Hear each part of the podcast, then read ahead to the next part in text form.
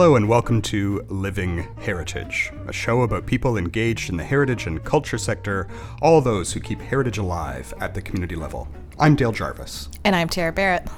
Welcome back to the show. And uh, this week, we're going to continue with what we've been doing the last couple episodes here on the Living Heritage podcast, playing some clips from the digital archives at Memorial University.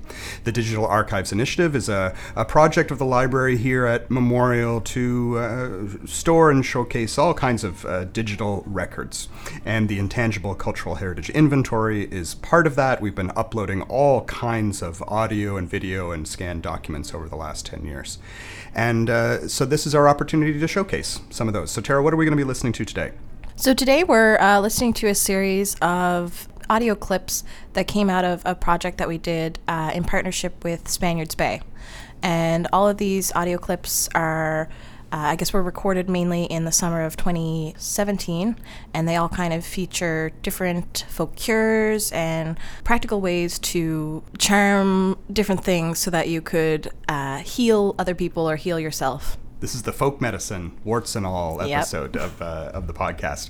So, this was a project, as you said, that we started in Spaniards Bay, but the first interview that we're going to hear is actually from Cape Broyle. Yeah, I think our summer student, uh, that summer was an MA student, uh, Andrea McGuire, and she was going down to Cape Broyle uh, to interview, well, actually, the mother of somebody who works in our office, um, Andrea O'Brien, uh, so her mother, Dot O'Brien. And she was actually going down there to talk to her about um, jukeboxes. And we did a whole other project on jukeboxes in Cape Broyle. But while she was there, she decided to ask her about folk cures, and, and this is one of the things that Dot had to say. And what else? My grandmother, I remember one time. I was at a birthday party and I spilled a cup of boiling hot water right here on my leg. Uh, tea, I mean, right here on my leg. And I had on, of course, I had on, uh, I don't know if it was a dress or, or a pair of we didn't have jeans, but we had some kind of pants. And like I had to get that off because kind of, and I went down to my grandmother. I mean, I was actually crying with the pain. And my grandmother had a barrel of lime out in the stable. I don't know if you know what lime was. It was used to do lets. It was called whitewash. Some people used to call it whitewash. They used to do the lets with it every summer and their houses. Mm-hmm. And it peel off during the winter, so it had to be redone every spring. Okay. Your house and or your lets, your fence, lattice fence. Okay. And she said to me, "Honey, I'll tell you what you'll do now to cure that." Should you go out and get the water because the lime used to set, settle to the bottom, and the water was on top. And she said, "You go out and get some of that lime water." On top of the lime barrel out there. Everybody had a lime barrel in them days. I went out and got it and brought it in, and she she made a she got it on a she put made a poultice like piece of cloth and she soaked it in the lime water and she laid she laid it on my leg. The I'm sure that the burn was was as big as that. It was really big burn. And when she laid it on my leg, I thought I was going to die. Oh, what a pain. And when the pain went away, that was it. It never pained after and it healed up. Wow. I couldn't believe it, yeah. you know? yeah, amazing. Yeah. A terrific pain when you put it on. Yeah. But it worked. Great. Mm. Were there any people that would put away warts or? Uh, my aunt yeah. used to uh, cure warts. Okay. Uh, you had to go get a snail get a nail, nail a snail onto the tree, and when the snail was rotted, your wart was gone. But she also had a prayer, a wart prayer that she said over your warts. Okay. Do you yep. know what she would say? No. No. No. She never she never said it out loud. Okay. No. And no. did you like would so would she do both the snail and the nail yeah. and also yeah. the prayer? Well, after she said the prayer over your warts, she'd tell you to go get find a snail. I don't know how you find one in the winter. And nail it to the tree. She said, when the snail is rotted, your warts will be gone. Mm-hmm. Charming warts seems to be one of these things that we hear a lot about when we ask people about folk cures, and it, it's remarkably persistent. You, you know, it's one of these folk cures that I still meet people who say, "Oh yeah, I had my warts removed." We've, I've been in workshops and said, "Who's here had a had a wart removed by a charmer?" And it's always amazing to me how many people still put their hands up.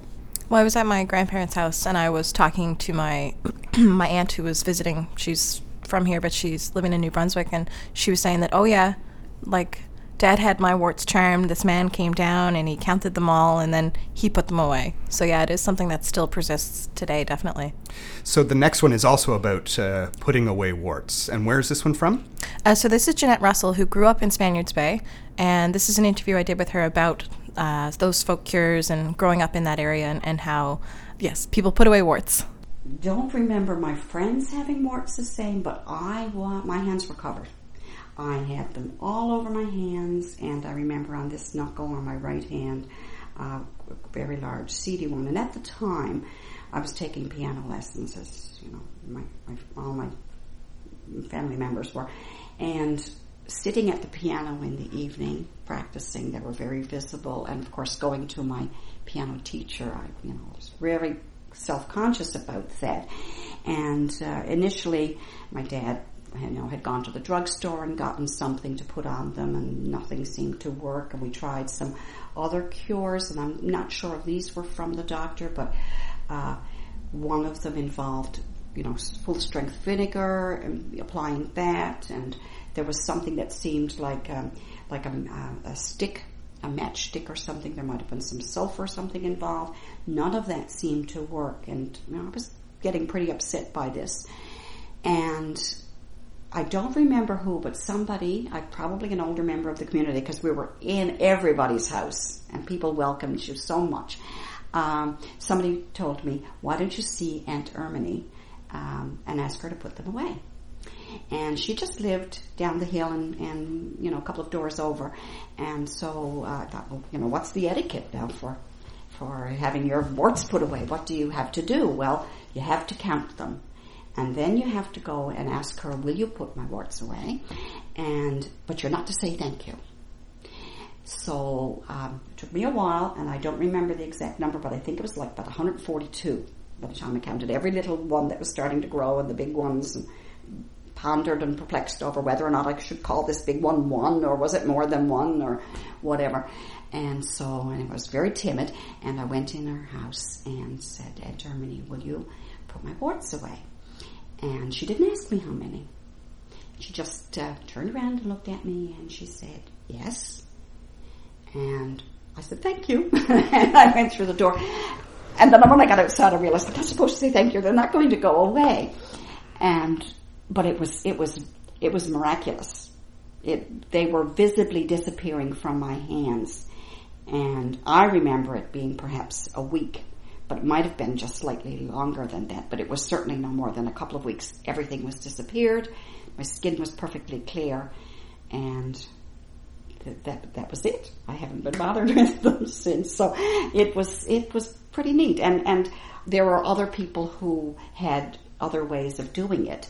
My grandmother, who who uh, visited often and lived with us later on in her life, um, I remember her saying at one time that another way of doing it was to rub. You know, some people did this to to rub salt pork over the warts and, you can give it to a dog to eat. I didn't, and you know, uh, other people talked about. Uh, uh, a friend of mine said that that you know the the cure that she knew of was rubbing a half a potato and then burying that, and as it rotted, then, then the, the, warts would go away. And I do remember someone, I think my grandmother again, mentioning that some people also made chalk marks on the back. So that would have been a wood stove on the back of the stove, and as the chalk burned away, they would go away. So it was a matter of, of a small period of time, um, and if you had a charmer, then then that would happen. Uh, my grandmother could charm warts, but she said, "No, I can't do that for you." Um, I guess being related had something to do with it. But she never did give me, she didn't pass on the secret of how to do it. Yeah. I remember hearing a story from a, a fellow from Coley's Point, not not too far from Spaniards Bay, uh, who told a very very similar story about about actually going to Spaniards Bay to have his warts charmed away, and the woman who was charming away his warts said the same thing. You're not allowed to say thank you uh, before you leave. And they had had a chat, and uh, he got up to leave and said, "Okay, you know, thank you very much, as you, as you would." And the woman got right angry at him and said, "No, you gotta go. You gotta go. You can't say thank you." And his warts Did his warts go away? His warts Yeah. went away, even though he had said thank you. Yeah. Um, so it, it's interesting. This is another kind of recurring theme in a lot of these stories that there are people who have certain powers. Yes. And, uh, and that's another story that we hear that there are certain people who are known to be charmers of some kind, and sometimes that's a generational thing. Yeah, so in this case, um, this comes from Judy Simmons, and uh, back in that summer, we held an event out in Spaniards Bay to get people coming out and sharing stories about folk cures and the different ways that they would uh, heal different ailments.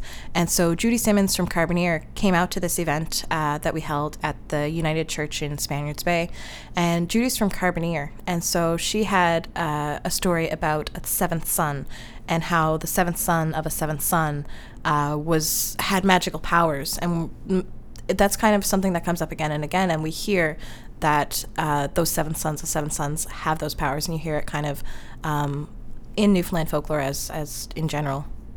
I, I, mentioned that one of Mom's cousins' little boy was the seventh son of the seventh son, and I can remember seeing people being brought to him, and uh, his mother laying his little hand, you know, and saying whatever they had to say. But again, as as a child, at you know, at ten or eleven years old, I didn't.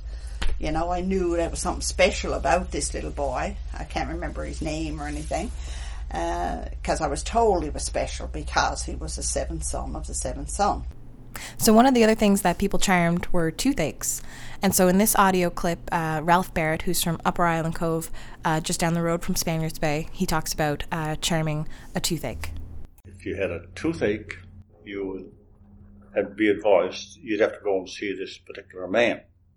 And he was just, you know, a laborer like everybody else. But uh, prior to going, mother would have to make a little bag, probably, you know, about two inches square, with a, with a string, and the string had to be long enough to go around your neck. So that uh, when you went to see this man, this gentleman, and you tell him you had toothache, and you have to tell him where, so open your mouth and put your finger on that tooth, and he'd put his finger on that tooth, and he'd get a little scrap of paper and a pencil, and then he'd scribble some kind of little symbols on, on that piece of paper, and fold it and put it in that little bag that you had on your neck.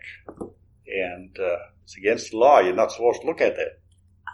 Well, that was very secret. You're not allowed, not allowed to look at that.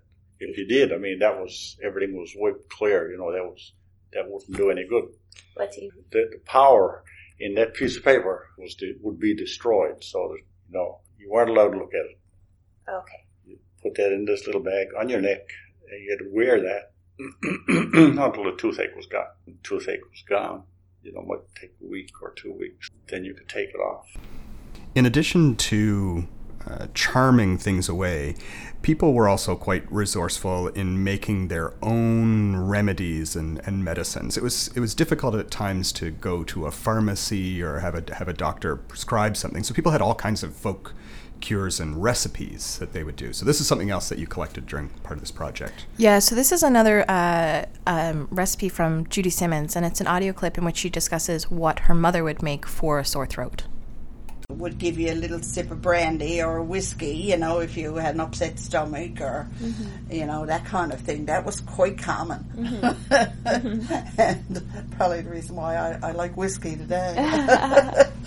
but, um, um, yeah, I think that was common. Oh, I know something else Mum used to do. We had a sore throat. They would heat the molasses. Now, if we were in Norman's Cove, it would be blackstrap molasses, but we couldn't buy blackstrap molasses where I live. But if you went downtown St. John's, you probably could. Molasses, and Mum would put Minard's liniment, which Mum had till the day she died or the day she went in the home, and it was probably outdated, probably 10, 15 years, I don't know, but she swore by it. Yeah. And uh, they should put a little tiny bit of that in molasses. Then you would put the spoon down into molasses and you would twirl it. And as the molasses cooled, it kept stayed on the spoon, and you just sucked on it like a like a lollipop. Okay. And the the medicinal of the of the Minard's liniment, and then it was soothing. The molasses was coating and that, so that was that was something that we did. That we did. I can remember that. Mm-hmm. So I guess in addition to uh, using pre-made and store-bought things uh, and mixing those with things like molasses, or um, sometimes people would mix it with kerosene and use kerosene as uh, a way to heal sore throats and different ailments like that. Um, in Dot O'Brien's community of Cape Broyle, there was a particular woman who made up her own salve or salve, and um, she said that people would come from different communities just to get this mixture. And when the woman died, her son also made up this mixture. So Oh, it carried on. yeah, Yeah. which is interesting because oftentimes you'll hear people say, "Oh, they didn't pass anything on to me." Um, Jeanette Russell actually discusses how her grandmother um, was a charmer, and she had different. She would she would put away warts, but she wouldn't put away her her granddaughter's warts because they were related. But she never passed on those that knowledge or those stories or those charms. Yeah, I remember. I remember a woman in St. John's at one point telling me a story about uh, a relative of hers, maybe a grandmother or great grandmother, who had kept a little, what she called a witch's book, which was essentially a book where she had written down some folk cures or whatnot. So, th- so they like people would keep recipes written down for food. People would also sometimes, you know, record these things written down. I would love to get my hands on a witch's book. A witch's book? Yeah, that would be amazing. Fantastic. So this this again is back in Cape Broyle. Yes, with Dot. There was a lady here called Mrs. Sis Welsh. She's long dead now. But she used to make a salve. A salve. Yeah, Yeah. a salve for sores, for boils, for burns, for sores. And everybody went to her. It was called Mrs. Sis Welsh's salve. Okay. And everybody went, and I- not only the people of Cape Broyle, they came from other communities for it too. Any idea what you put in it? I have no idea what she put in it. Okay. I could barely remember her. She was an older woman when we were uh, teenagers. But when she died, her son kept making it. He was a bachelor. Okay. And he was a very good friend of Dad's. And he kept making the salve, but I have no idea what she put in it. But was that ever popular? I'm just going to put this out there right now. If anyone knows that secret recipe, I let us know, or or any kind of traditional recipe. If you, we would love to, um, we would love to have you write in with uh, your stories, your memories of folk cures, and we, we can maybe do a warts and all part two, uh, the return of the warts back at some point, and read some of your your your letters or mail if you send it to us. So if you have a story about a, a charmer or a cure or some kind of folk recipe for, for, for folk medicine, just just drop us a line. Um, you can always leave a comment on iTunes. Uh, you can you can leave a review for the episode on iTunes, or, or just send us an email. It's livingheritagepodcast at gmail.com. We want to know your family recipes and what part of Newfoundland and Labrador they came from. Uh, now, one of the other things that people used, uh, and this is a very, very ancient uh, folk cure, was spiders' webs. And this is this is another interview from Ralph Barrett from Upper Island Cove, and uh, and he's talking about spiders' webs. And I know that this is an ancient ancient belief that it goes right back to Roman times that that spider webs could be used for uh, stopping blood. So, uh, coming back to spider. But spider, yeah. Yeah. Well, this this that was a case where this uh, family and, and the lady of the house was having problems with varicose veins, and and they used to bleed. She was always bothered with that. And one particular time, the doctor who lived in Harbour Grace was up to the community because somebody had called him because there's sickness in the family, and of course. When that happened, everybody, almost everybody knew that the doctor up, see so and so. So when the Mercers, this particular Mercer family, heard that, the husband went over to that house and asked if the doctor would come over and see his wife. He did. And when he checked her over, said to her husband, what you should do is get some spider webs. You go into the old barns, and everybody had a barn, And up in the beams, there, there are lots of spider webs, like almost like a wool. And just, just get some of that spider, that webs and, and put on her legs and then put a bandage around. And that'll help, that'll help to prevent the bleeding and all that kind of stuff. So uh, the word, and that got around, you know, when he used up, you know, over a period of time what was in his own barn, then he went to somebody else's barn, and so hence he got known as John Spider. So, jumping, I guess, head a little bit, this recipe uh, comes from Judy Simmons, and this is something that's a bit more modern. It's something that she she actually learned from somebody while she was in the theater, um, but she said that uh, uh, her cousin also knew this recipe, and it's basically uh, gin-soaked raisins for arthritis. But she actually looked it up on Google, so it's something that's uh, found on the internet today, so it's a bit more modern. How it came about for me, I never heard of it until uh, last year.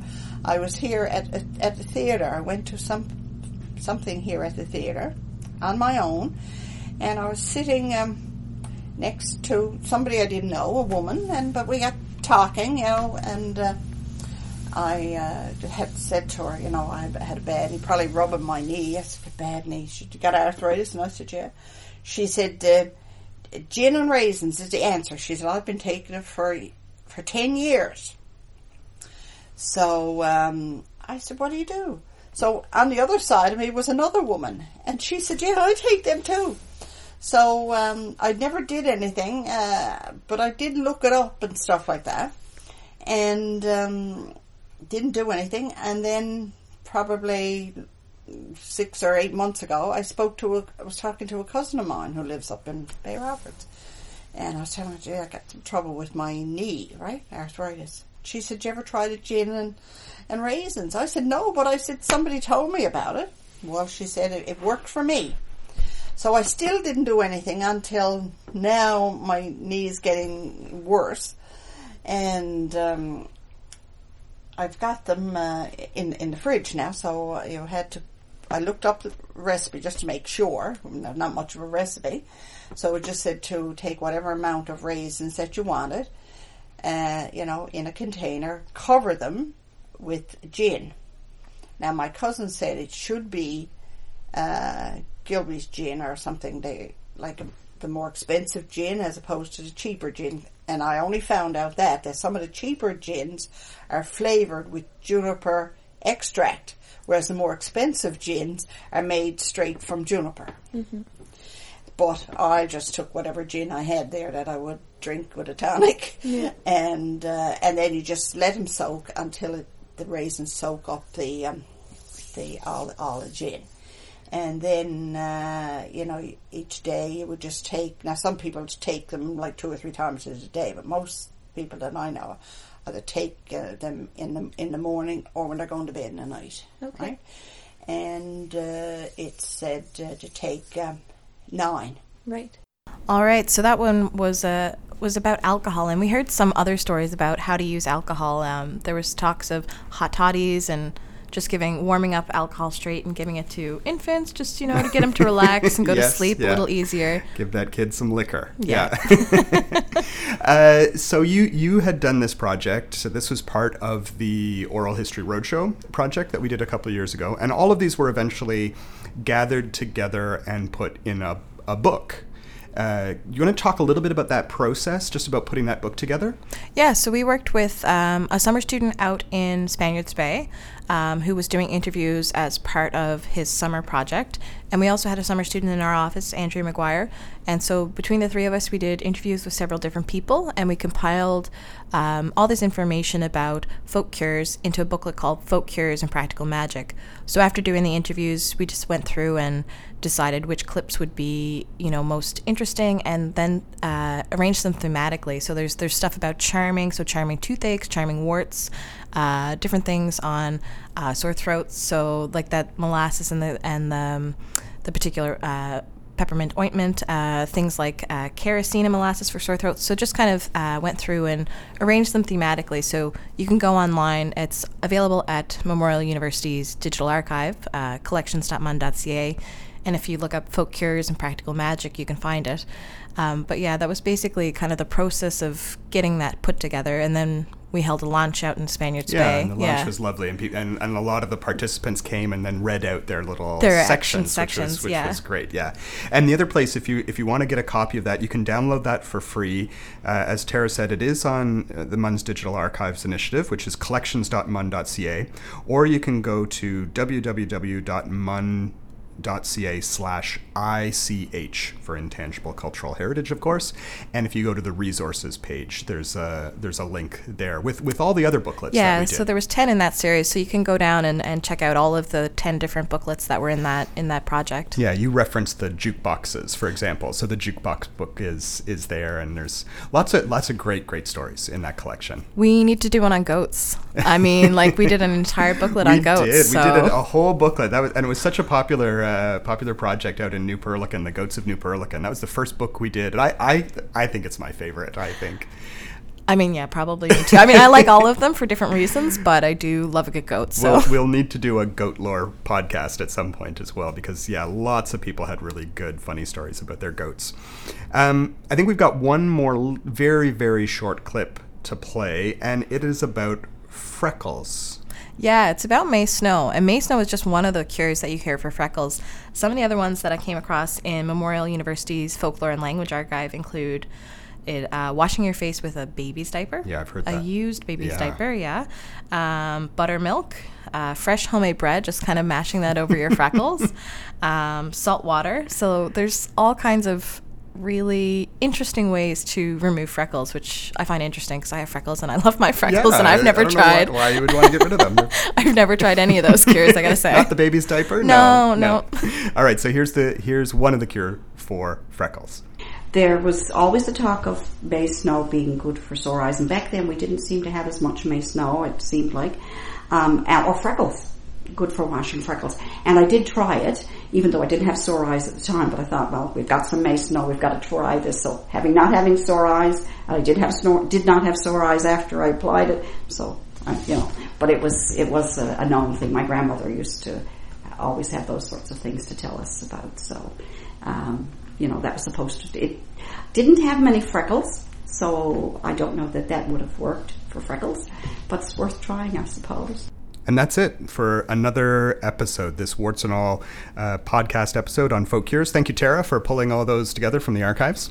No problem. And we want to hear your folk cures. So if you have a folk cure, send us an email, livingheritagepodcast at gmail.com. Thanks for listening.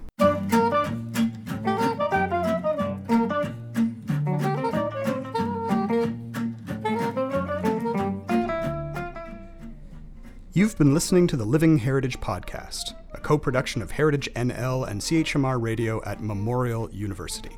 You can find previous episodes on iTunes or wherever you download podcasts. We're on Twitter at HFNLCA.